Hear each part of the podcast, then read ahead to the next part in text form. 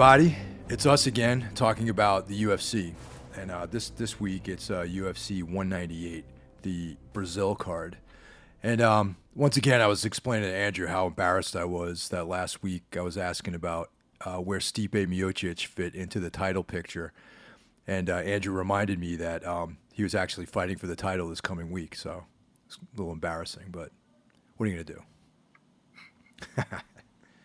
But uh, What are you gonna do? yeah, before we get into it though, man, there's already some drama around this card.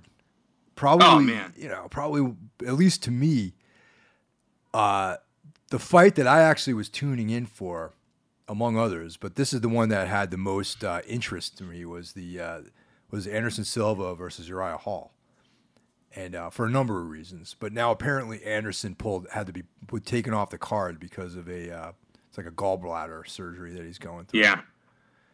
And now Uriah Hall's not fighting, and they replaced. They have a replacement fight for uh, for the card now. So they, they just moved the placement of the card, the the fights on it, right? So something else goes to the main card. I believe the fight that went to the main card is the um, Barberena fight, right? Okay, yeah, that's right. Yeah, that's the guy who beat uh, Sage Northcutt, right? Exactly. All right, cool. But um, I don't know. I just want to talk about since that that's not no longer on the card. I just want to talk about that fight a little bit because it's um, you got Anderson Silva, you know, the goat, you know, who was destroying everybody, and now he's zero and three with one no contest in his last four fights. You know, Pretty Uh, tough times. yeah, hard times for, for Anderson Silva. And, uh, you know, it doesn't diminish any of his accomplishments in the past. I mean, the guy's 41 years old, you know. But uh, a really good matchup for him is Uriah Hall, who I think fights in a similar style, maybe a little bit more karate, like a little bit more um, like traditional martial arts heavy. Or I don't know. Actually, Anderson Anderson has quite a bit of like like tr- traditional martial arts techniques in his repertoire too but it's almost like the powers that be are setting up like the um, you know the kind of old tiger to be taken out by you know the old gray you know silverback gorilla to be taken out by the the young upstart you know what i mean there's like this this like sort of storyline behind that at least in my eyes you know uh, i'm not saying that i think uh, uriah would have won the fight but it, it definitely is an interesting um, fight to me you know what i'm saying Yeah, it's it's a really interesting fight. I mean, you look at two guys that are very creative. Uh, the difference, I guess, is that um, Anderson is also creative in his defense, and um, Hall is sort of uh, timid. yeah If someone doesn't like, if someone either pressures him too much or doesn't react in the same in the way that he expects them, his reactions aren't as quick or as creative as Anderson overall. But he, you know, at the same time, he- sometimes they are. They're very fast. They're very fluid. They're very different. What he does. Um, I think it was going to be either a really interesting fight yeah or an extremely boring fight because it's really hard to tell what you're going to get with Anderson. I mean, you know, as I've said, you know, openly, he was winning that.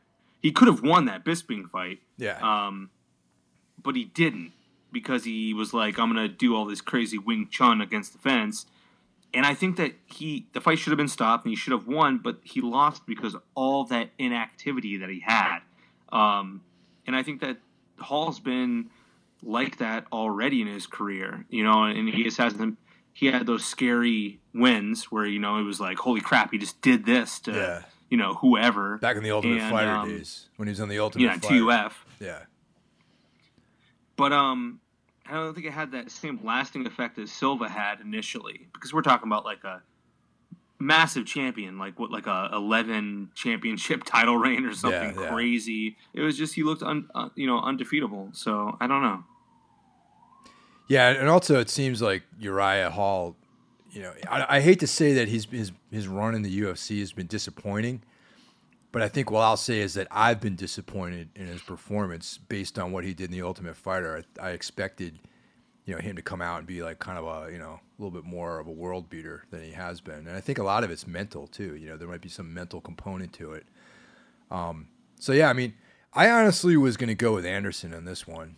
I thought I think that I you know we might never see this fight now. Who knows? You know what I'm saying? Yeah, But um, you know, I, I was really intrigued by the fight between these two guys. Who, I mean, Uriah Hall has even said that Anderson Silva was like one of his um, you know, one of his idols. You know, while he was coming up to the sport. But um, but I still think I would I would have gone with Anderson to to pull this one out. You know, it might have been a decision, you know, or something like that. But I I would have went with Anderson to, to take this one. I totally would have went with Anderson. I, even though I think that at this point he can do stupid shit. Um, I still would have had to go with him. I mean, uh, Hall, he really has underperformed. There's times where he looks great. There's times like the Mousasi fight where you're like, "Hey, there you go. That's the guy. That's the guy that we know exists." And you know it's the guy that I'm sure that he knows exists within him, but doesn't always pull the trigger on it. Um, and then there's other fights where you look at it and you're like, man, that guy just didn't. He, he, he just didn't execute either the game plan or have the confidence to pull the trigger. And I think that he is a, is a good fighter. You know, it's amazing all the fighters that came out of that ring of combat out of New Jersey. You got Weidman, you got Hall, um, Philippou came out of there. Yeah. Although I think that I wasn't the biggest Philippou fan, but he, you know, he wasn't he wasn't really a, he wasn't a bad fighter. I just think he tended to eye poke sometimes, but you know, he was like he has some really, really good fighters out of there. Uh, today, actually, on on um, Bloody Elbow, I was listening to the Care Don't Care, and they were talking about Hall versus Silva, and they were saying, you know, what's Hall going to do moving forward? And they said, oh, fight Weidman, and uh, those two have actually already fought. Yeah. and Weidman beat him. Yep.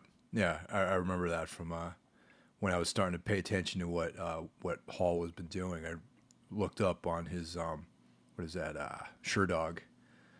Then they had that fight listed. So, but anyway, this card. Aside from that, you know, aside from that one little dark spot on the on the card, the rest of the card is like Brazil versus the world, man. It's like Pretty amazing. it's like all of your Brazilian um, heroes collected on one card. Except there's only For better or worse. yeah, for better or for worse, right? I mean, all we need is Wanderlei Silva on this card, and it would have been pretty much complete. You know, if we had Wanderlei on this card, you know, it's like We got Cyborg. It's crazy. Dude, we had- never thought it would ever finally in happen. the Here UFC. she is in the UFC, Yep. and, And, it's uh, going to be disgusting. oh, dude. Well, because she's well, we'll get to that, but yeah, I'm you know I'm excited for this fight, and she's, uh, fighting at one 140, so that's an extra five pound uh, cut for her. So um, you know, five pounds. Interesting. I didn't know that. Yeah, that's a catch weight. So uh, so that's that's interesting too. It makes things a little bit more uh, a little, little spice in the mix. You know what I mean?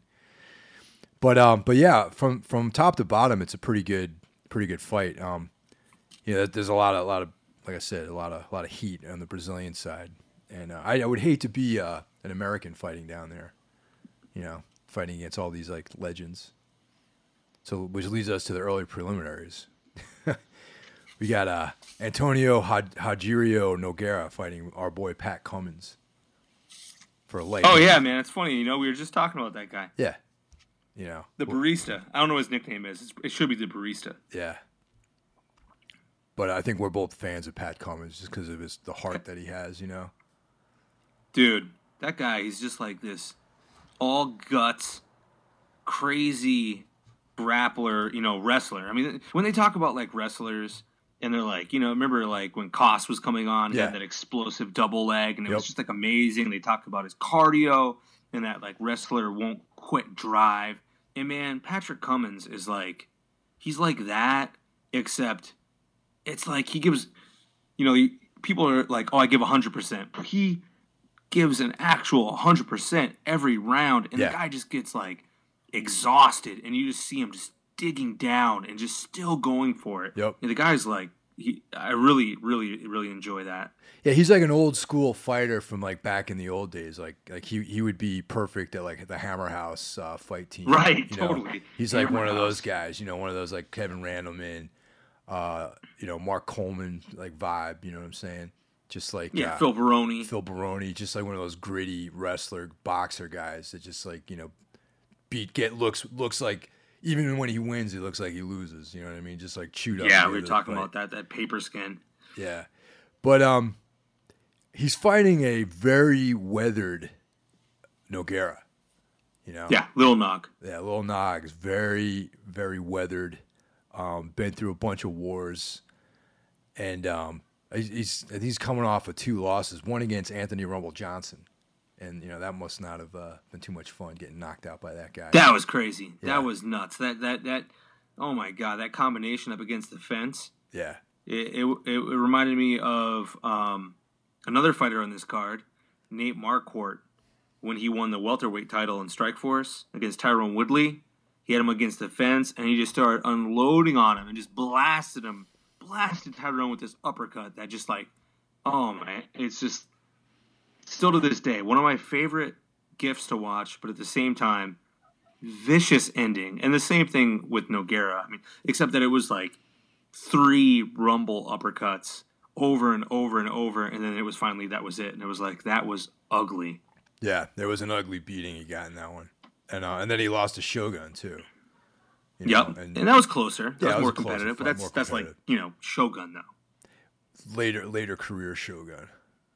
Yeah, totally. We're talking about a guy that just hasn't been able to find his rhythm in the UFC, even though he did win the title. Yeah, yeah. Kind of crazy. Yep. That was before, right before the. I mean, you know, Jones beat him to get the title, right? I think so. Yeah. Yeah, yeah, he won it against uh, uh, uh, Machida. Yeah. So I mean, it's like before the Jones era in the lightweight, you know, light heavyweight division.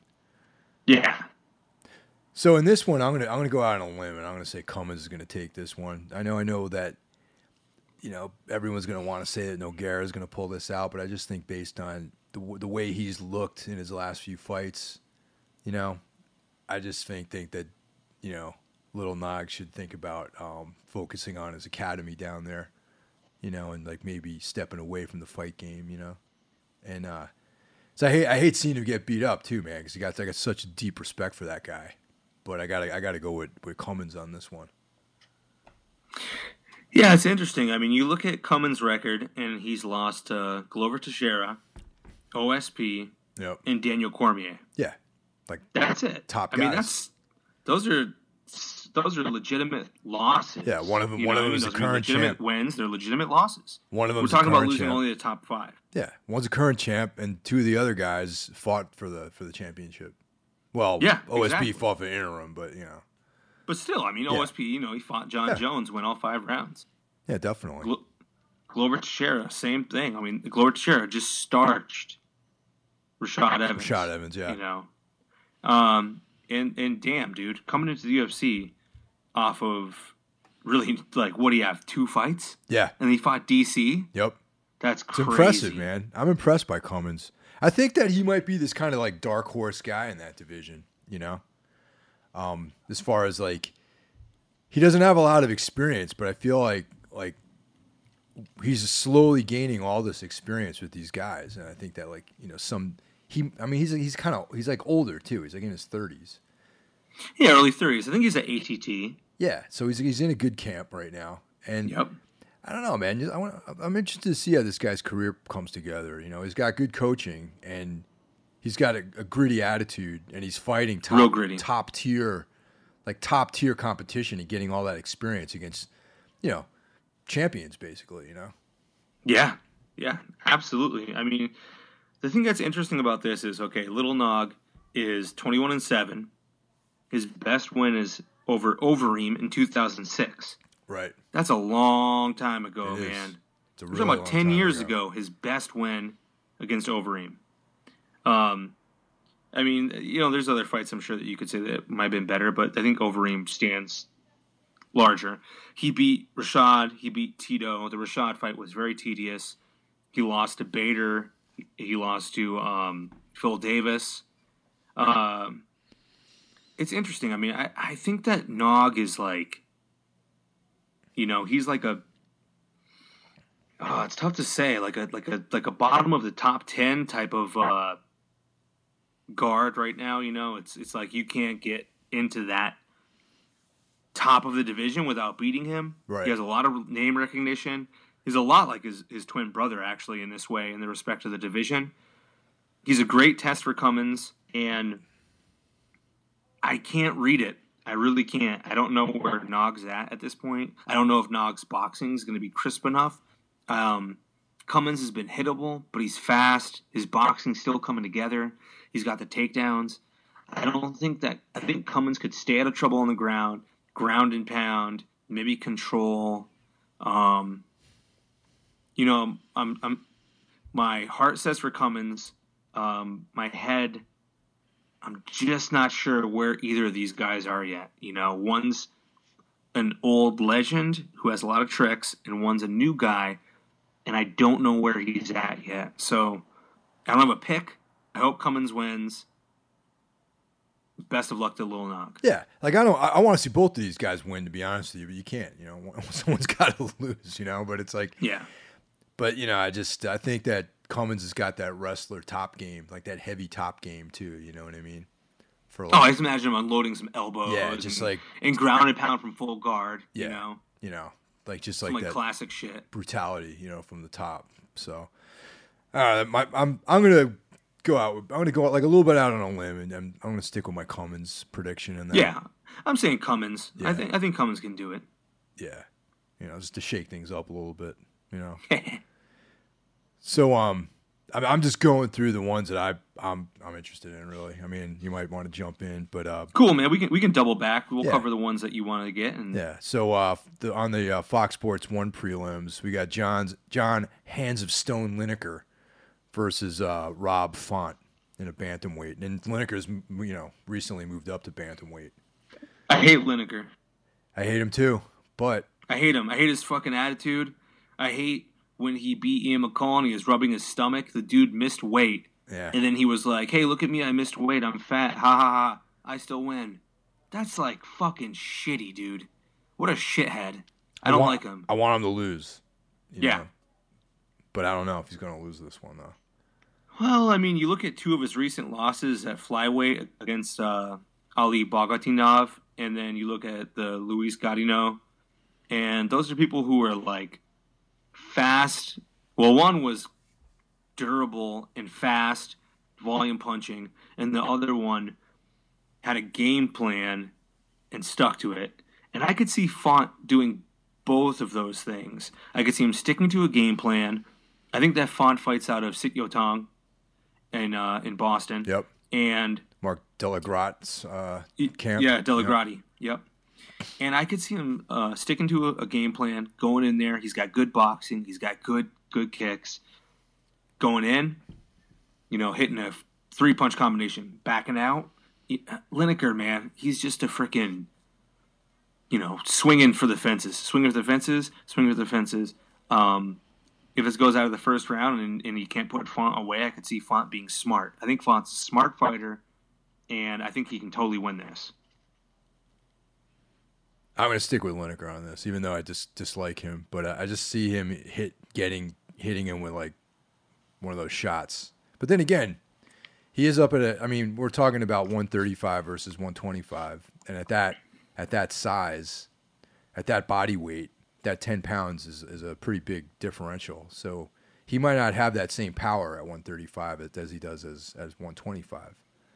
You know, Well, what in the? Rivera fight, the previous fight for Lineker, it did look like he had the power, he had speed, he definitely looked fast, and he just slugged it out in the phone booth range with Rivera. I don't think Font's stupid. I think Rivera is like super gutsy and wanted to prove something and was like, this guy's coming up and I'm going to show him what's going on in my division. And that that was a really, really poor choice. And they slugged it out and he got hit and then he got choked out with the guillotine. That was like really stupid for Rivera. Um, I just don't see Font doing that, so I'm gonna pick Font as the upset. Okay. Hey, is do you know if Lineker has a wrestling background? primarily? Like, I don't. Did, did he come I out of a wrestling? I, for some reason, I feel like he's another wrestler. I might be, uh, I might be wrong. Anyone out there, if you guys know, um, feel free to, you know, let us know what Lineker's background is. If he did have any wrestling, it's gone now. Yeah. Um. Okay. So, uh, also on the uh, Fox Sports One uh, prelims, we got Thiago Santos versus Nate the Great Marquardt at uh, a middleweight contest, and uh, you know Nate the Great, you know, kind of you know a legend, I would say, you know, legendary. Definitely. You know, he's he's been through a lot of wars. Um, kind of difficult to say where he's at too. Um, you know, in his last few fights, he's looked a little. You know, he's had some. he's got to had some, been knocked out a couple of times. But um, you know, but for me, I just never want to bet against Nate Marquardt. You know what I'm saying? Right, sure, man. Like that CB Dollaway fight. Yeah. He was losing it, and then CB rushed in, and then he caught him. Nate Marquardt's one of those guys. It's funny. A lot of people are like, "What? This guy gets a pass?" I don't know why.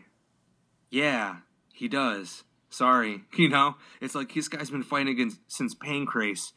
This guy is a legend, and he's had some of the most beautiful, brilliant TKOs, just like video game esque.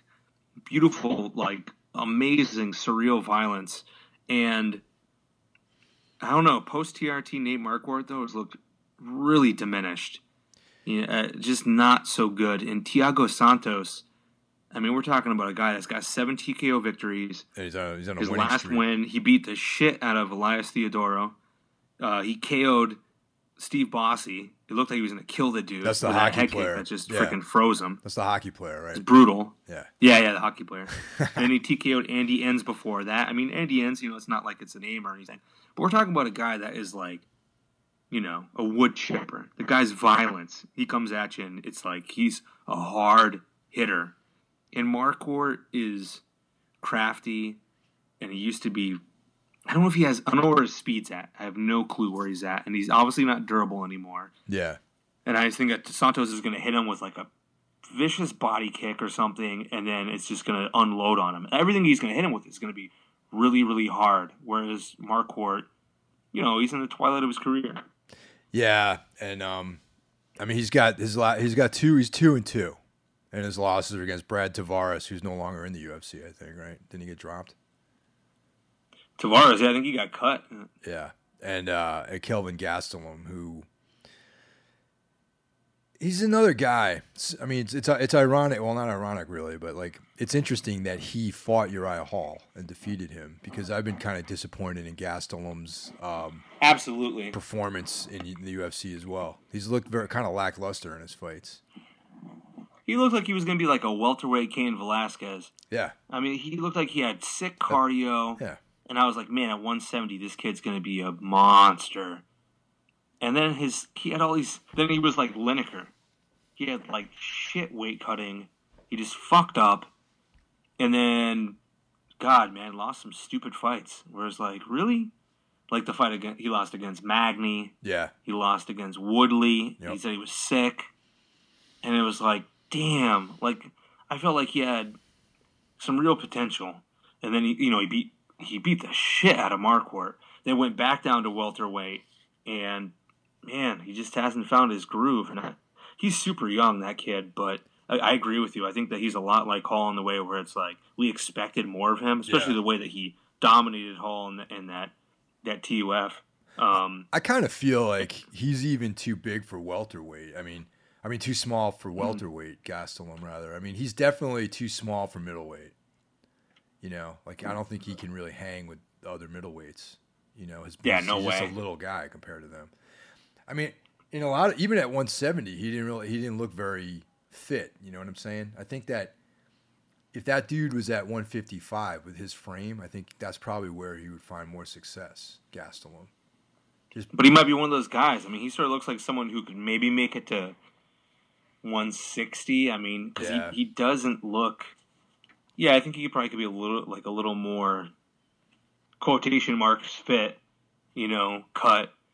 But you can see that he's still he, he- he's sort of like broad. Yeah. He's got one of those bodies where it's like ah, you know, his his center is is just too wide. He's Yep. not going to be able to really cut down too much. Yeah. Yeah, I don't know, man. I, I, I even though I hate going against Nate the Great, you know, because he's like such a legend in the sport, you know, I, I just I personally don't see him making it out of this one. No, I think he's going to get smoked. Yeah.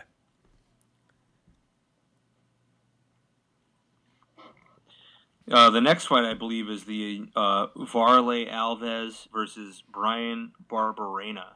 And that's been moved up to the main card now. Correct. Yeah, because of our our uh, the Anderson Silva Uriah Hall fight being being removed. So yeah, Alves and Barberena. I see why they did that in a way. Uh, you know, I mean, if the Patrick Cummins Little Nog isn't the headliner for the Fox prelims, I don't understand. That's I hope it actually the early prelims. Cummins and, and Nogueira is the uh, the fight the uh, fight pass prelims, I believe, the early prelims. Crazy. Yeah. Uh, Warlley Alves. Whoops, phone fell. Sorry about that. Warlley Alves is probably going to destroy Bar- Bryan Barberena. Yeah. Because I, uh, Barberena, you know, as you saw in the Northcutt fight, I mean, I did like seeing Northcutt lose. I mean, whatever. I'm, uh, I, I am, you know, I can admit that. You know, What- the what was- guy, what was that? the guy was hyped up and everything, and then Barberena is a 155er. Yeah. And here he is, still fighting at 170. And Warlley Alves is 10-0. He's like a he's like a submission ace, and the guy's a prospect. I, I think Barberena's got the real shit into the stick on this one, man. Dude, that's kind of what I was thinking too, because I was like, this mu- this must be like punishment for like, you know, exposing. Or I'm, I'm not even gonna say that he exposed Sage Northcutt, but I mean, derailing that dude's career a little bit. This is Right. probably his like, Yes, you know, absolutely. comeuppance for that. He's gonna get smoked by by this, you know, savage. You know what I mean? Because Yeah. I think that you know, putting him against Warlley Alves is like, like throwing him to the sharks. You know what I'm saying? You know, a so- real hungry shark, a prospect shark, who's Yeah. just like has something to prove still. totally, man. You know, moving up through the ranks. You know, And again, Barberena used to fight at 155. yeah. It's like, dude, go back down to 55.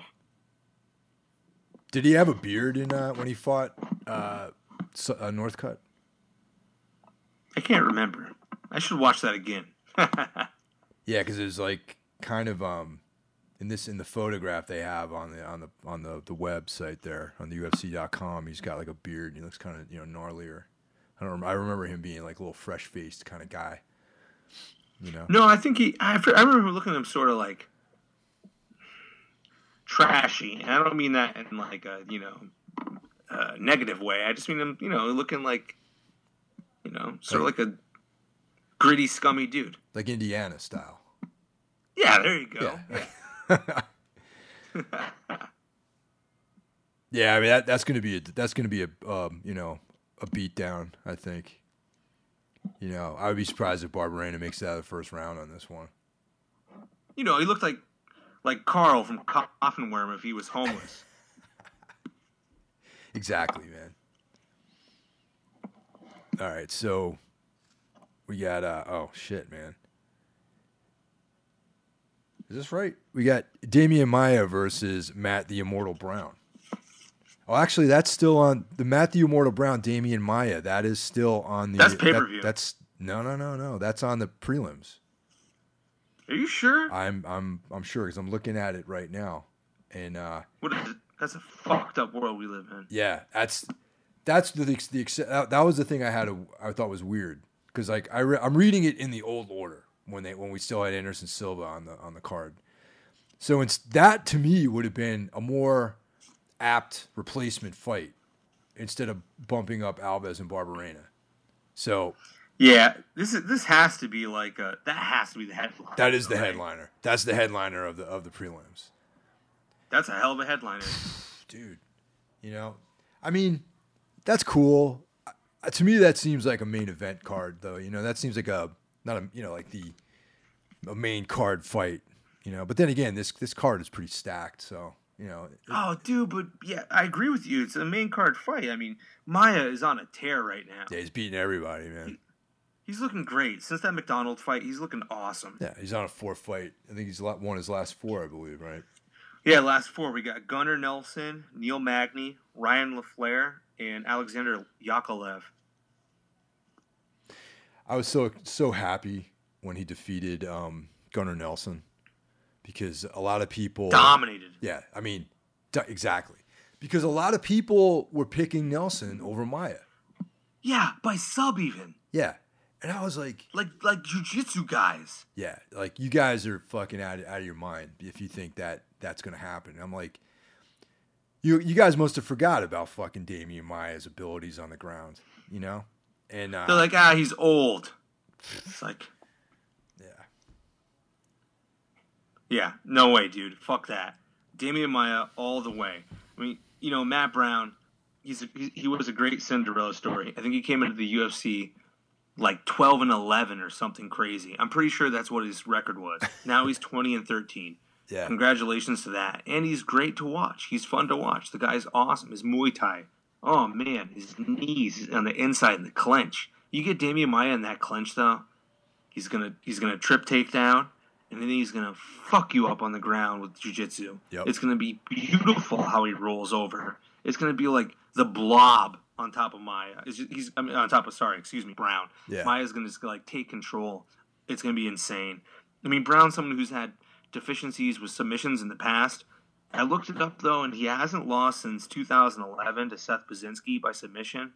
Since then, he's you know has not lost by submission. So, you know, it's part of you can part, someone could say not you, so, someone could say part of someone could say he's short of those deficiencies.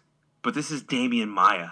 You know what I mean? It's yeah. like I mean, Demian it's, Maia. it's totally different. Yeah, I mean he's on, like on a he's like on that elite level of, of grappling, you know.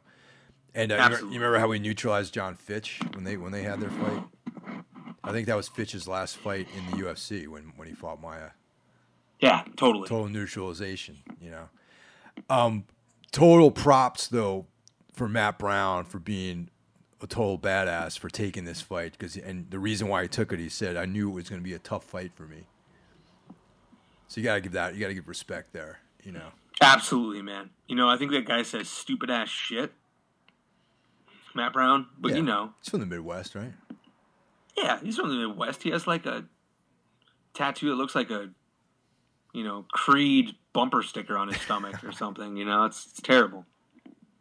Like a side project. It's like the logo of the side project of Creed is tattooed on his stomach.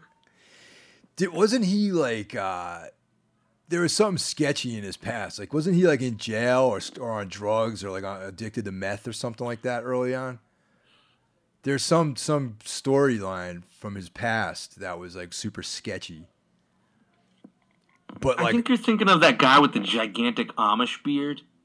oh uh Begins with an M. yeah, he just he just fought recently too.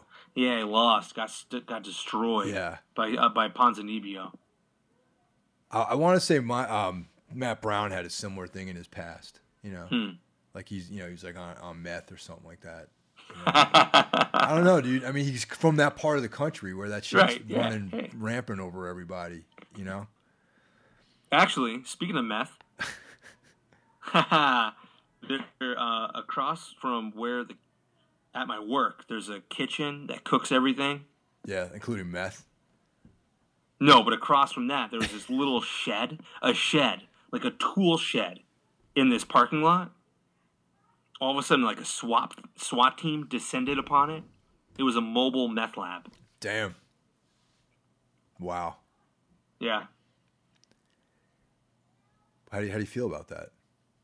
Bummed out? Well, I don't know how mobile like a stationary building is, but you know, I think it's funny. I mean, they were like dealing out of it, and it was like seriously like in a shed, like a tool shed.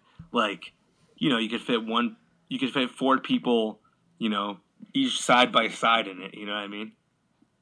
Is that is there a big meth problem up there in Ithaca, or you know, Ithaca doesn't This is strike the me second. as that. This is the second time I heard about meth. Really, in Ithaca, or in, or in Yeah. your life? It Just in, no, just in Ithaca, just right? I mean, like I remember one time someone was saying that there was like a an actual mobile meth lab in the parking garage that almost got busted. Wow. Like in the like in the wa- first season of uh, Breaking Bad, sort of. Yeah, right, exactly. yeah. I mean, there's like a lot of like weird redneck freaking places around here, man. You know, Yeah. Yeah. It, you know, it is. people up- need something to do. It is and upstate is New- something to do. it is upstate New York. You know, and things get can get sort of red redneck up there. Definitely. For sure. You know. All right, man. Moving right along. Uh, well, So we're both picking Maia, right? I'm yeah, totally, 100 percent picking Maia. yeah, hundred percent. Yeah. So um, we just did this out of order because Barberena and uh, and Alves are on the main card, but the moving along the way I have this thing listed onto the main card, we got Shogun Me Hua, too. Shogun Rua and Corey Anderson, um, on the main card. Now this is Beastin, twenty five eight. the best, man. I'm gonna start using that 25-8. It's all day, man. 25-8. I love that shit, man. It's so funny, man. An extra hour, an extra day. it's so funny. This fight is sad. Yeah, this it- fight is really sad. And this is another one of those fights which I feel this card has a lot of is the destruction of the legend. You know, it's like the the kind of uh, destruction of the idol, you know, by the new breed, and uh, or or trying to set that up to extinguish like these like you know former the former glory of these like past legends. You know what I mean? I, I hate to see that shit where it's like they set these guys up with these like you know I mean Anderson's on a um he's like what he's won like he's he's on a bit of a winning streak right now. Right. So Corey Anderson, I don't know how much of a winning streak is he, he's on. He just beat Tom Lawlor, who'd come back. He used to fight middleweight. Yeah. But Lawlor won that first round. So here's Right. the thing. I was thinking about this. If Shogun comes out like Lawlor did in that first round, though I don't necessarily think MMA math works, Shogun is taller, rangier, maybe strikes better. I don't know. We'll we'll see. Um, you know, I, I, also Shogun beat Lil Nog, and in that fight, I think he had started training with uh, either Chute Boxe or Rafael Cordeiro again. Yeah. I, Yeah, I thought right. his Muay, I thought his Muay Thai looked better than it had looked. Yeah, I mean Shogun that that's Shogun's strength is his kickboxing. You know what I mean? But Corey Anderson's got that, you know, blank. He's long, really long, long punches, long kicks. So I think Lawlor, Tom Lawlor, might have been tricky to him because he's like a little pit bull. The guy's like five ten, fighting a light heavyweight, you know, and um, Shogun might be something he's more used to in terms of like the distance only being two inches. Uh, I don't know. I, I, I think that a lot is going to be learned in the first round, and I think Shogun can win this. I don't see Corey Anderson having that OSP like just brutal one punch knockout Yeah. ability in this to like a diminished Shogun. Um, I mean, Corey Anderson lost to Gian Villante. True. You know, Yeah. I mean, at the same time, Shogun's not dependable. No. I mean, the no, guy- he's, he's up the- and down. You know, so I don't know. He's it's tough, but. I, I think that this is. You're right. I think this is another one of those fights, just like the Cummins Lil Nog fight. You got two guys fighting against new guys, legends fighting against new guys who possibly could beat them. Yep. Yeah, there's it's a, a, it's a it's a test. It's a real test Yeah. for both of the parties, which is interesting. That's good matchmaking. I, I'm going to stick with Shogun on this one though. I, I st- because I, deep down believe he can beat uh, Anderson. You know. What I Yeah, mean? I'm gonna stick with it too. But I had to say that little spiel in the beginning because there's a there's in many there's a lot of fights on this card where it- there it's almost like this kind of like sacrificial go out on your shield like you know how like in the UFC they always like to like make these new guys on the the the sort of career of like waning former you know dominate dominant fighters like with uh Cro Cop and um you know, even though Cro Cop hasn't really, I mean, he, you know, I don't say his his UFC career wasn't really illustrious like it was in K1 or something like that. But But you know, pitting a guy like him and Brendan Schaub together when Schaub was like a new face and Cro Cop was like the old guard, you know, and he got knocked out in that fight, so it made this other guy Horribly. you know. And um, but that's kind of like what this card feels like. A lot of these fights, you know, you got you got Little Nog, you got uh, you know Rua, all fighting like these kind of like younger guys with like you know up and coming kind of vibes about them, and and uh, I kind of hate to see stuff like that. You know what I'm saying? Yeah, I no, I, I hear you on that. I, I mean, these, you know, it's and when you, when you actually look at the whole card, a lot of it's like that. Even Jacare versus Vitor is, Yeah. you know, a younger dude versus, uh, Yep. you know, Vitor fought at like you know UFC Oh yeah. five or something. Yeah, yeah, Like- totally. Yep. yeah, I mean, you know, but yeah, Jacare is not. Yeah, I mean, he's similar to Cummins. He's not like a young guy, but yeah, he's like a you know, relative to the guy he's fighting, he's like a new you know a newer face in in the sport. You know. Right, comparatively, absolutely. Yeah. Um, another thing to note is looking at a picture of Shogun in his last fight and looking at a picture of Corey Anderson. I mean, Shogun, he's very rarely in the UFC looked physically in shape. Yeah. True. Yeah. And I don't know if it's because his knees. I don't. I don't know. I'm not. I'm not saying anything about drugs, and there's not anything that's supposed to be underlying of that. Just the fact that I don't know what his his will to um, really drive himself in cardio has been in training. I don't know. I'm not trying to call him lazy or anything. I'm just saying his body might not be able to go to that distance that it used to be able to go. I don't know. He, he, just physically has never looked like he used to, but he's also had like three knee surgeries and is coming back from another sur- like a surgery or injury Yeah. because he was supposed to fight um, on the last card or the one before that or something. Got injured again. I mean, we're talking about a guy that's just like so prone to injuries, worse than probably anyone in the UFC, maybe maybe ever. Except for maybe Cain Velasquez, but I mean, Ah, there you go. You're yeah, right. yeah, Cain, but Cain I mean, Velasquez is like just came crashing through the wall in a Kool Aid Man suit. but but like that is is because of the you know just the ferocity of the way they train at AKA. You know, I mean, they a lot of Yeah. guys get everyone seems to be getting injured out of that camp. You know, Cormier, Nurmagomedov, uh, you know, fucking That uh, kickboxer. the, uh, that you mean uh, the kickboxer from from AKA? Yeah, there's a kickboxer who was training with DC who was Oh. supposed to fight. Oh, uh, Chai. Um, fuck, dude. Yeah, Chai. He's in Glory. Chai something or other. He's like Yeah. seven feet tall or something like that. Yeah. He, he broke his hand. Yeah, he broke his on, hand. DC's Yep. head. That's right. Fucking, these guys go. It's fucking insane, man. They're probably training with the small gloves too, and that's exactly it. You know, it's just like, which is funny because like, you know, big gloves versus small gloves. The only it's not it doesn't protect your head. It, I mean, wearing big boxing gloves doesn't really help the guy getting punched. It helps the guy throwing the punch. You know what I mean? yeah, totally. You can hit way harder with a fucking full boxing glove on than you can with like those four ounce gloves or whatever the fuck, the small gloves. So it's like that dude probably is used to throwing with like with sparring gloves on, you know, like like 16 ounce sparring gloves. And then he's probably wailing on some dude with those little ass gloves, and that's probably how he broke his hand. You know, it's crazy, but they shouldn't be going that fucking hard, man. Totally. You know, it's crazy. It's crazy. Yeah, that guy's a beast, man. He used to play basketball. Apparently, he's like a he's British. Chai something like Right. His last Yeah, name. he's a, he played basketball. Yeah.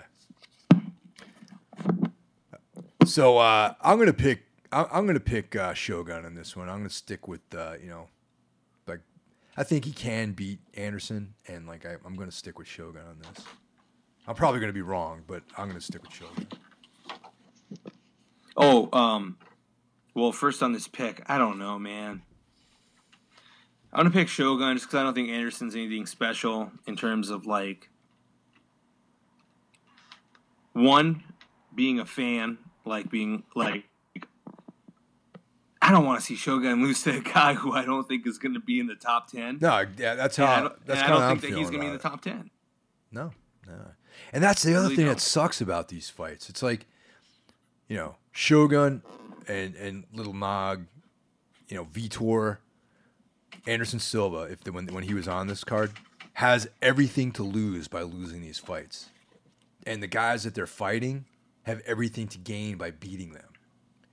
You know, like they have all those guys I just mentioned. They have to win. They can't like to maintain their legacy almost it's like they have to win they have to beat they have to de- defeat these these fighters that they're pitted against and these up and comers almost have nothing to lose by fighting them you know? Um, you know anderson you know he fought if he loses to shogun it's like well you know i lost to shogun he's a legend you know? Anderson silva versus uh, uriah hall. If hall loses to uh, you know to anderson silva he's like well you know he's anderson silva you know? He's he's a legend you know? He's uh, it was he's only lost you know whatever three fights or four fights or whatever you know? And uh but if but if he defeats anderson silva it legitimizes his place in the rankings you know uriah hall but if he if he defeated anderson silva if they ever fought and he defeats him that makes him more relevant it, ta- it takes him out of that obscure netherworld that he's kind of like living in right now and if Anderson loses, it's just like another nail in the coffin for him, man. Because then he's going to be like 0 and 4. You know? And that's fucking a bad spot for him. So, so Silva had to win this fight, man. You know? Absolutely. So, anyway, so moving along, we got probably one of the. we got a Cristiane Cyborg Justino Venancio versus Leslie Smith. And uh, Leslie Smith is dead. I just see pain and and brain damage, concussive power, um, brutality. Uh, you know, just uh, a total beating being administered, and um, yeah, man. I mean, Cyborg just crushes everyone. That's kind of like in, in MMA, she like beats everyone up. That, you know, and that's this is at a catch grade of 140. You know, and um, the one interesting fun fact about Leslie Smith is that she was that fighter who almost had her ear exploded when she was fighting Jessica Eye. Oh. she was like, her ear was like hanging off of her skull, and uh, yeah. she wanted to keep going. So, She's tough. fun fact. You know? Yeah. Yeah, fun fact. I think she's like four and six Hmm. or something like that. But she was like the only one who wanted to take this fight too. Apparently, from what I heard, the fight was offered to a lot of female fighters, and they declined. So she's super durable because that fight, that Jessica Eye is the only TKO loss on her record And it was a stoppage because of the exploded ear. because of the exploded ear. Yeah, it was like a medical. Other than that, she has five decisions. yeah, Unfortunately, she's going against somebody who is going to weigh like 15 pounds at least. Let's speculate more than her. You know, because she herself is us- used to cutting to 35, right? who? Uh, uh, Leslie Smith. Smith. Yeah, she's a bantamweight in the women. I mean, they don't have a, uh, a, featherweight weight class for women in the UFC. So yeah, she's Right. used to going down to thirty-five. So she fights at 35. Now she's like, okay, I have to cut whatever less. I'm going to fight at 140. But she can cut to 135 and probably pretty easily because she's been doing it the whole time without any issue Yeah. On the scale. Yep. And she's fighting against someone who's never cut to 135, who might not ever be able to cut to 135 at 140. Someone who's usually is fighting at 145, 155, like a beast. You know, I mean, like just disadvantages. Yeah, dude, this is gonna be this is gonna be uh, probably one of the one of the most violent fights. It might be it might be one of those like blast fast knockouts, man. Like a lot of a lot of cyborgs fights. If you watch your fights, they're like a lot of them don't even most of them don't even go past the first round, man. Like they're just like. But what, what worries me though is Smith is so durable.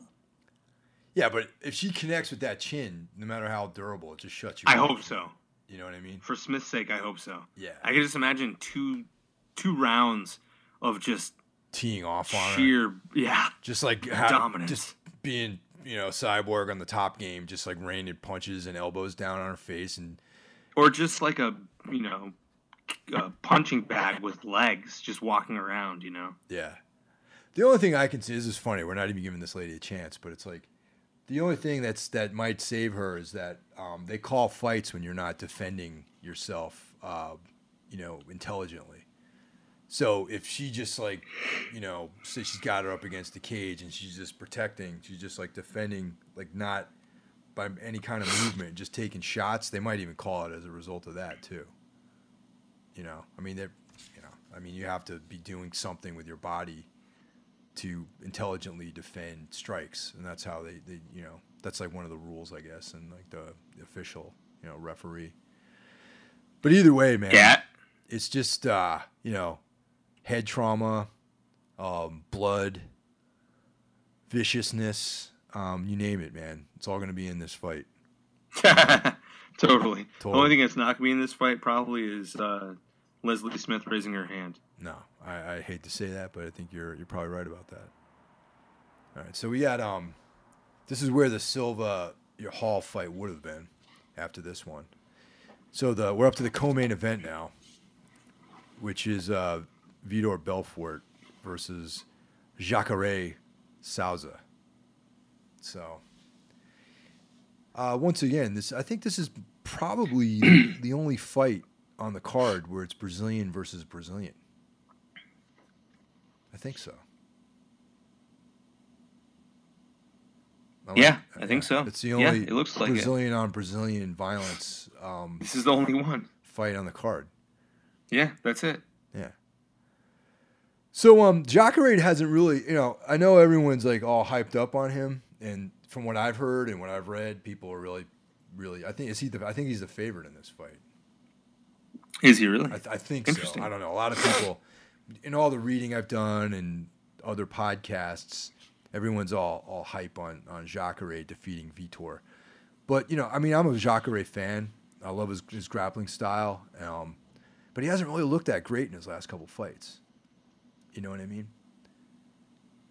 Um, I mean, I think that Yoel fight, he might have. He was pretty close to winning it. Um, that was a really close fight. Uh, this is a this is a really tough fight because Vitor is like post TRT. I mean, the guy is like could fight at 170. It looks like he could just keep cutting weight. Yeah. Incredibly shrinking man. Um, Jacare, obviously awesome on the ground.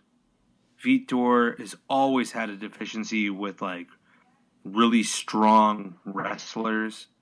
You know, uh, Tito, Randy.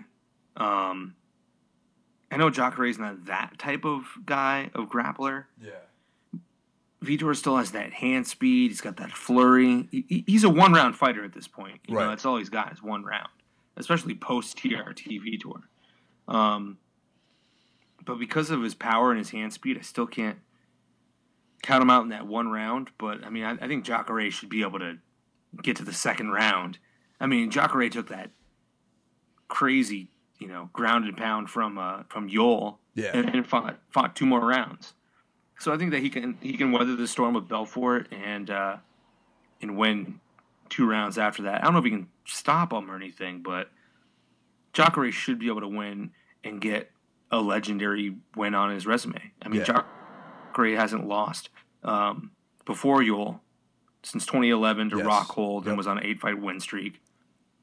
Too many of those fights were wins against Chris Camozzi, but Yeah. you know he had some other good ones on there.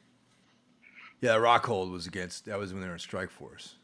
Yeah, championship. championship. Yeah, the um, I don't know, man. This it's come when I think about this fight. It's almost like I'm having this like shamanic vision of Vitor knocking him out with like a spinning back kick in the first round. Like I just can't get that image out of my head, man, because that's how Vitor finishes guys. Somehow out, out of nowhere, he's like throwing these like taekwondo like kicks, and that's how he knocked out Rockhold. And that's how he, Yeah, that's there's- how he knocked out. That was uh, TRT. That was TRT. New Vitor. but also he well he knocked out Dan Henderson when he was uh, dad bod um, Vitor too. Dad bod Vitor. That's yeah, good. but also uh, let me ask you a question. Down in Brazil, right? Do they do they uh, does USADA have jurisdiction down there? What do you think? Mm, I don't that's know a the good answer point. to that. That's a good point.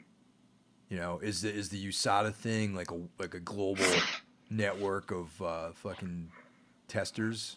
you know? There's got to be. I, I'd imagine that there's going to be post-fight testing. Yeah. I just don't think that the pre-fight testing is going to be as good.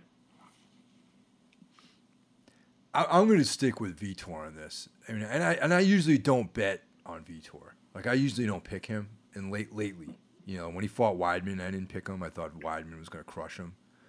You know, I actually didn't pick him against Henderson either.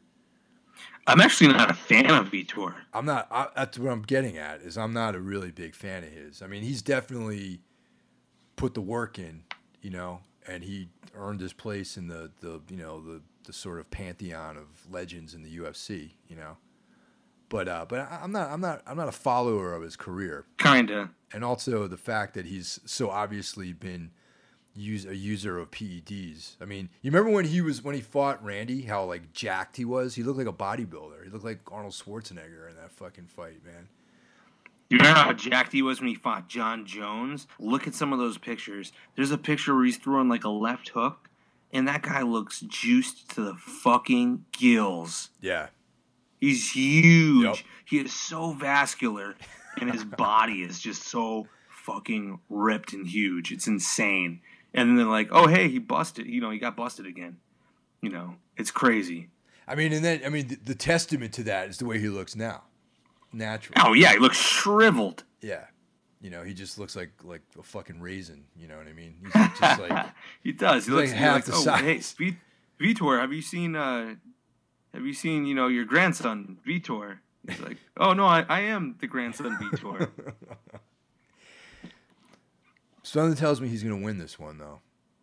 Hmm. You know, like I didn't want. You know, I, I never like I said I never I never picked this guy in modern the modern world. You know, but I don't know. I have a feeling he's gonna knock out Jacare in the first round. You know, he's a Just fucking feeling. spoiler, man. Yeah, I that's bet what you're mean. right. Yep. He's one of those guys who just like gets in the mix somehow and then just ruins your plans of your your delusions of grandeur, you know? Yeah, Is he gonna have that cool I'm still gonna pick Jacare. Yeah, man, that's cool. I mean, you're probably gonna be right. You're probably right, actually. But I hope. I, I think you you might be right actually, because I think you're right. The guy's a spoiler. yeah.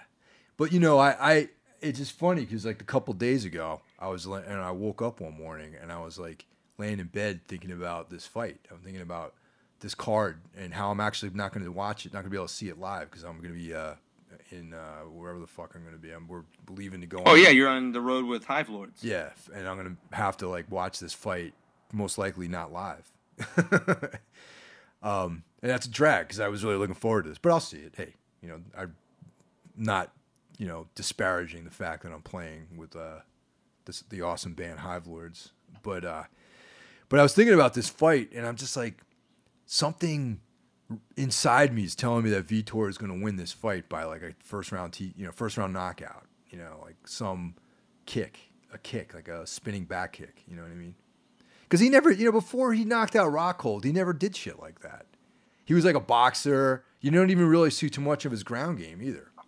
Yeah, and he head kicked Bisping. Yeah. It was like, what the fuck? So I, I- I feel like um, that that's going to like you know play play a part in, in his victory. You know, if if he actually ends up winning. So now, um, Curious. yeah, It- it- I think it'll be an interesting fight. It'll be cool. So now we got uh, Fabricio Werdum versus Stipe Miocic for the light heavyweight or for the heavyweight title. Now, you know, once again, uh, you know, Stipe has come a long way. You know, I got to give him his props. However, I just don't think he's gonna. He's got what it takes to take out Fabricio Werdum, man. You know, that's uh, just. I'm a fan of Stipe's too. I, I love him. I think he's a great fighter, but I just I just don't see him beating Werdum, man. On the Yeah, feet, man. I think so. I mean, I, you know, he was. He, I think he trains with Greg Nelson in uh, Minnesota. Isn't that the the guy who played Maybe. guitar in Minor Threat? Oh, it's Jeff Nelson, right? I don't remember. Sounds familiar. Yeah, he, you know, Stipe, honestly, he's one of those guys I think that maybe should think about expanding his camp and like going somewhere else to train. You know, because I Absolutely. you know he he would do well at like an American top team or or you know or um, you know Jackson Winkeljohn or something like that. You know? Totally. I mean, uh, I remember watching in his last fight. I think it was the one against Hunt, and it was showing his camp. Maybe it was against Andre. I think it was against Andre, Yeah, and it was just like, dude, this is, hey man, great team. I'm pretty sure it's Greg Nelson who trained um, Sean Sherk. Also, Greg Nelson, you know, he he went through a bout with cancer. He won. He's still like dude's in sick shape. Like, you know, all the respect to that camp and those people. But I, you know, as a, a fan watching this, I feel like there's a level that you get and you see it out of these camps, the major camps, and he's not part of a major camp. And and I see his training partners, and you're like, wait, who are these heavyweights he's training with, and are they enough? This guy, who is this guy that he's training with? Is that guy? What does he have? What what are his what are his accolades? What what what is he? Is he like, you know, the number five heavyweight boxer? Is he like a Olympic team wrestler? Like who is this guy? No, he's just some heavyweight that fights out of Missouri, and you're like, yeah, uh, okay. And like, okay, we're gonna like run up a hill with Stipe. Come on, here we go, running up a hill. And it's like, all right, we got him doing all the things with the sledgehammer and the tire and the plyometrics, and he's pushing the sled, and it's like, okay, but who's he training with? You know, who who's he rolling with? And, God, we got got this guy. He's a, he's like some black belt out of somewhere in South America, and he's here, and it's like, ah, I just don't think that his team is like. I think that he has he has you know great boxing, great cardio. yep, Yeah, but I agree. I think he needs to diversify his training. Yeah, I don't necessarily think he needs to leave his, his team. His team got him, and I'm sure he's a loyal guy. yeah, But I think he needs to see some other some other areas. You know, some other some other wrinkles in the fold. yeah, definitely, man. I mean, the only thing that stops him, I guess, at Jackson Wink is that he's got two other heavyweights down there. He's got Arlovski and and Werdum, guys. He's probably gonna fight. You know, have to fight again at some point. You know what I mean? Right. He's never fought over him. Yeah, he's never fought Overeem and and uh, wait, did I say Overeem? Or did I wait? Who did I, I said Arlovski and I said You said Arlovski, yeah. Yeah, Arlovski and Overeem down there. So you know, Yep. Overeem And Jones. and Jones, yeah. And Overeem, Overeem's on. You know, he's on a title run, man. You know, he's putting together some wins. He's got that shot, man. Yeah, you know what I mean. And um, you know, I I wanted Arlovski to win that fight last week, but you know, Yep. Werdum did the job. I mean, Werdum. I keep saying Werdum. Overeem, Overeem did the, did the job. You know, the right way. And um, so yeah, I, don't know, man. It's I think um, I'm, I'm even going to say this might be a submission win for for uh, Werdum. You know. Because he's got these like standing submissions. He's got like you know you can take motherfuckers down. You know he might use his uh, his excellent uh, kickboxing to set up some some shit. You know, and um, so yeah, I mean you know, I mean he's a he's a beast on the ground. And now that he's been fighting and you know training at King's MMA, his uh, his stand up game is like pretty pretty much on point now, man. Oh man, he looks so awesome against Velasquez. Yeah, He looked awesome. And I think that, you know, actually it's funny. You look at that fight and then you look at McGregor against Diaz and it was like the same thing. You got someone who's winning on the feet and he's beating up the other guy. And the other guy goes, Fuck man, this isn't working. I'm getting the shit kicked out of me on my feet. I gotta take this down immediately. And then just does it. Desperation shot, boom, submitted. yep, And I and I could see that happening with Miocic too yeah, where he's like, "Oh shit, this guy's got." Actually, I think Miocic actually has a one inch reach, but I could see the kicks being a big The problem because yeah. Miocic doesn't have good kicks. yep, And you know, if he closes the distance, then he's got the knees, and then that's where your your hand, your reach actually being shorter helps out with the infighting. Um, and uh, yeah, I, I think that Werdum is gonna win. I think it's Werdum's time. I think he's well rounded yeah, and you look at Miocic's wins, you know, he beat Andrei Arlovski. He beat him very quickly. And this is, you know, tw- this was 2015 Arlovski. He beat Hunt. That was pretty brutal. But, you know, he just took him down and beat the shit out of him. You know, that's definitely where you got to beat up Hunt. Yeah. Um, he beat Maldonado. I mean, Yeah, come on. yeah. That's a fucking joke. Yeah. Gonzaga, Roy Nelson. I mean, The Roy Nelson not- fight was like, like I felt bad for Roy Nelson in that fight because the dude was like had his hands on his knees. He was like so out Oh, it's shape. fantastic. Nelson, it's just like, all right, you don't want to cut the weight. You want to fight a, well, at fucking heavyweight. You want to weigh a bunch, rub your stomach, and, and fucking have a, you know, mullet. All right, well, here's a dude who's like a cardio machine. He's going to beat the shit out of you. Have fun. Yep. You know, he's going to, I think that Nelson's going to have to fight freaking Velasquez at some point with the trajectory it seems Velasquez is going. Yeah. And he's going to get taken down and get the shit kicked out of him. He's going to get ground and pounded like crazy. He's going to suffer, you know, probably his first ground TKO. Anyways, lost to Struve uh, by TKO, Miocic. Has he really evolved since then? I mean, it's a different fighter, I know, but I just don't. I see a guy who's a jack of all trades who performed better than we thought he would when he fought against JDS. I still don't. I don't see a champion. Like I don't see a guy who. I shouldn't say I don't see a champion. I don't see a guy who can who can beat Werdum. Yeah, no, I, I agree with you 100 percent on that. And and you know, it's like I, I'm a backer. I'm a backer of uh, of Stipe Miocic. You know, but I just don't think he's on the same level as uh, as Fabricio. You know, I just think that's a, a, a fact. You know what I'm saying? So um, you know, did you watch the fights last Sunday? And so Mhm, now, what, yeah. do you, what do you think's next for Arlovski, man? Like um, you know, I think he's. Oh, you know, somebody said Barnett. I think that's a great fight. yeah, that'll be cool. Yeah, I'd like that. Never happened. I mean, it's perfect. Yeah, two guys have been around for a long time. Yeah, Two former heavyweight champions. two champions. former heavyweight Pa- paths have never crossed. I think if Barnett didn't get popped for PEDs, then he would have ran into Arlovsky if he stayed in the UFC. Yeah, that was, and man, like uh, Bigfoot. This is like what his fifth fifth loss, maybe. Like I was saying, I think you should go to Ryzen or Risen or whatever the hell it's called. You should go to the RZA. The RZA. And, uh, He should fight against Fedor. Fedor should be like, "Yeah, I'll take that rematch. Now is the time." Dude's on a four-fight losing streak. You know, you know, give get it back, Fedor. There you go. I mean, that's what he's doing right now. He's crushing cans overseas. Hey man, what do you think of this rumor about Floyd Mayweather and Conor McGregor having a boxing match? Do you think that's ever going to happen? Uh,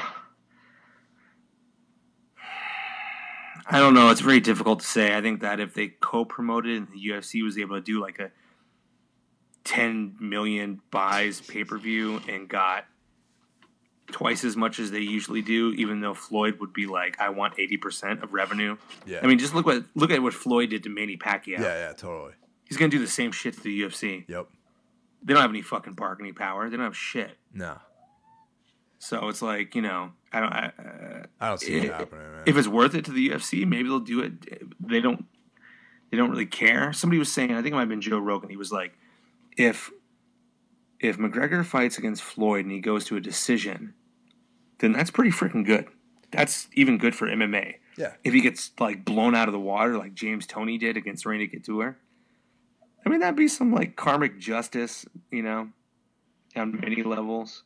But it would be horrible for I MMA. just, uh, I just, uh, you know, I, I don't give a fuck what McGregor does really, but also I just feel like, what the fuck is that guy thinking, man? I mean, yeah, he he's he's a decent like kickboxer for for for MMA, but, and I know that he used to box a little bit in in Ireland, but Floyd Mayweather is arguably the greatest boxer of all time, you know, for that weight class.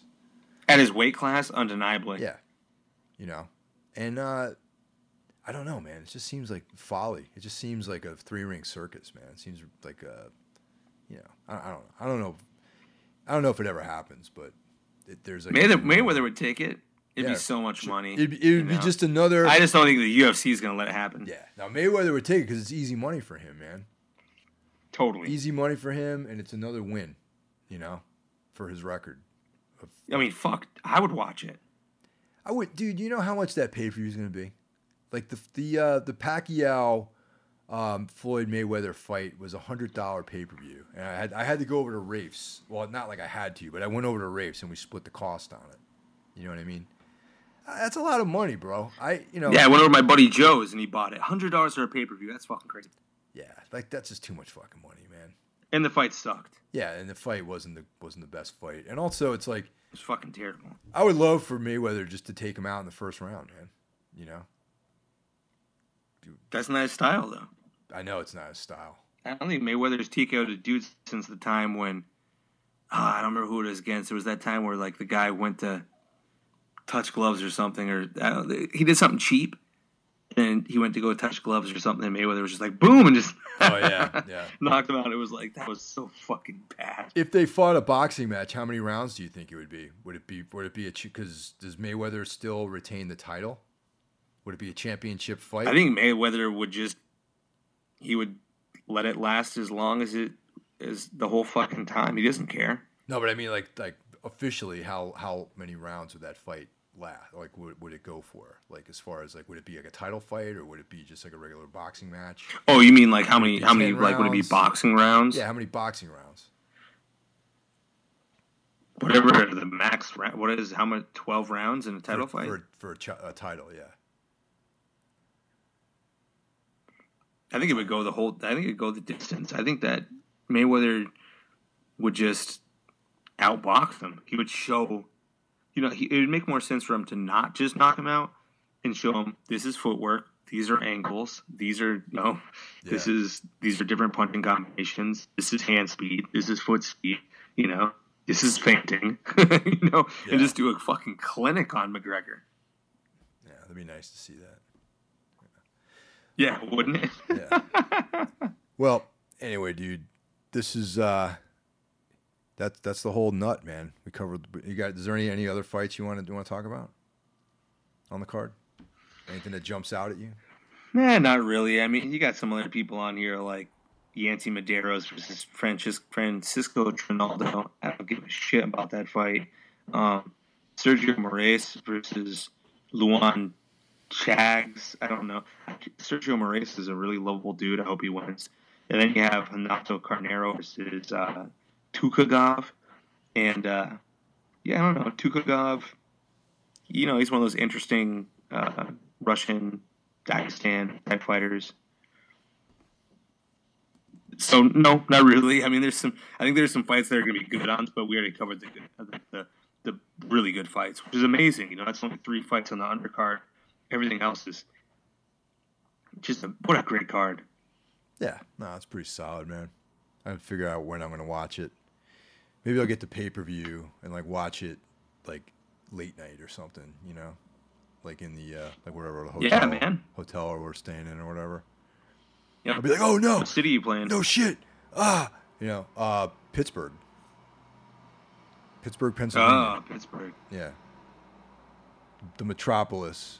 Maybe uh, two white for No, we're playing. maybe uh, maybe two I hope white so. for you will come out. they could. You never know, man. You never know these days. True that. People and their little obsessions with fascism and stuff. You know. All right, man. So uh, I'm gonna go hydrate myself and uh, nice. chill out. And uh, yeah, man. Have a good evening, and I'll talk to you next time. And thanks everyone for listening. Awesome, man. Peace, Mike. Good night.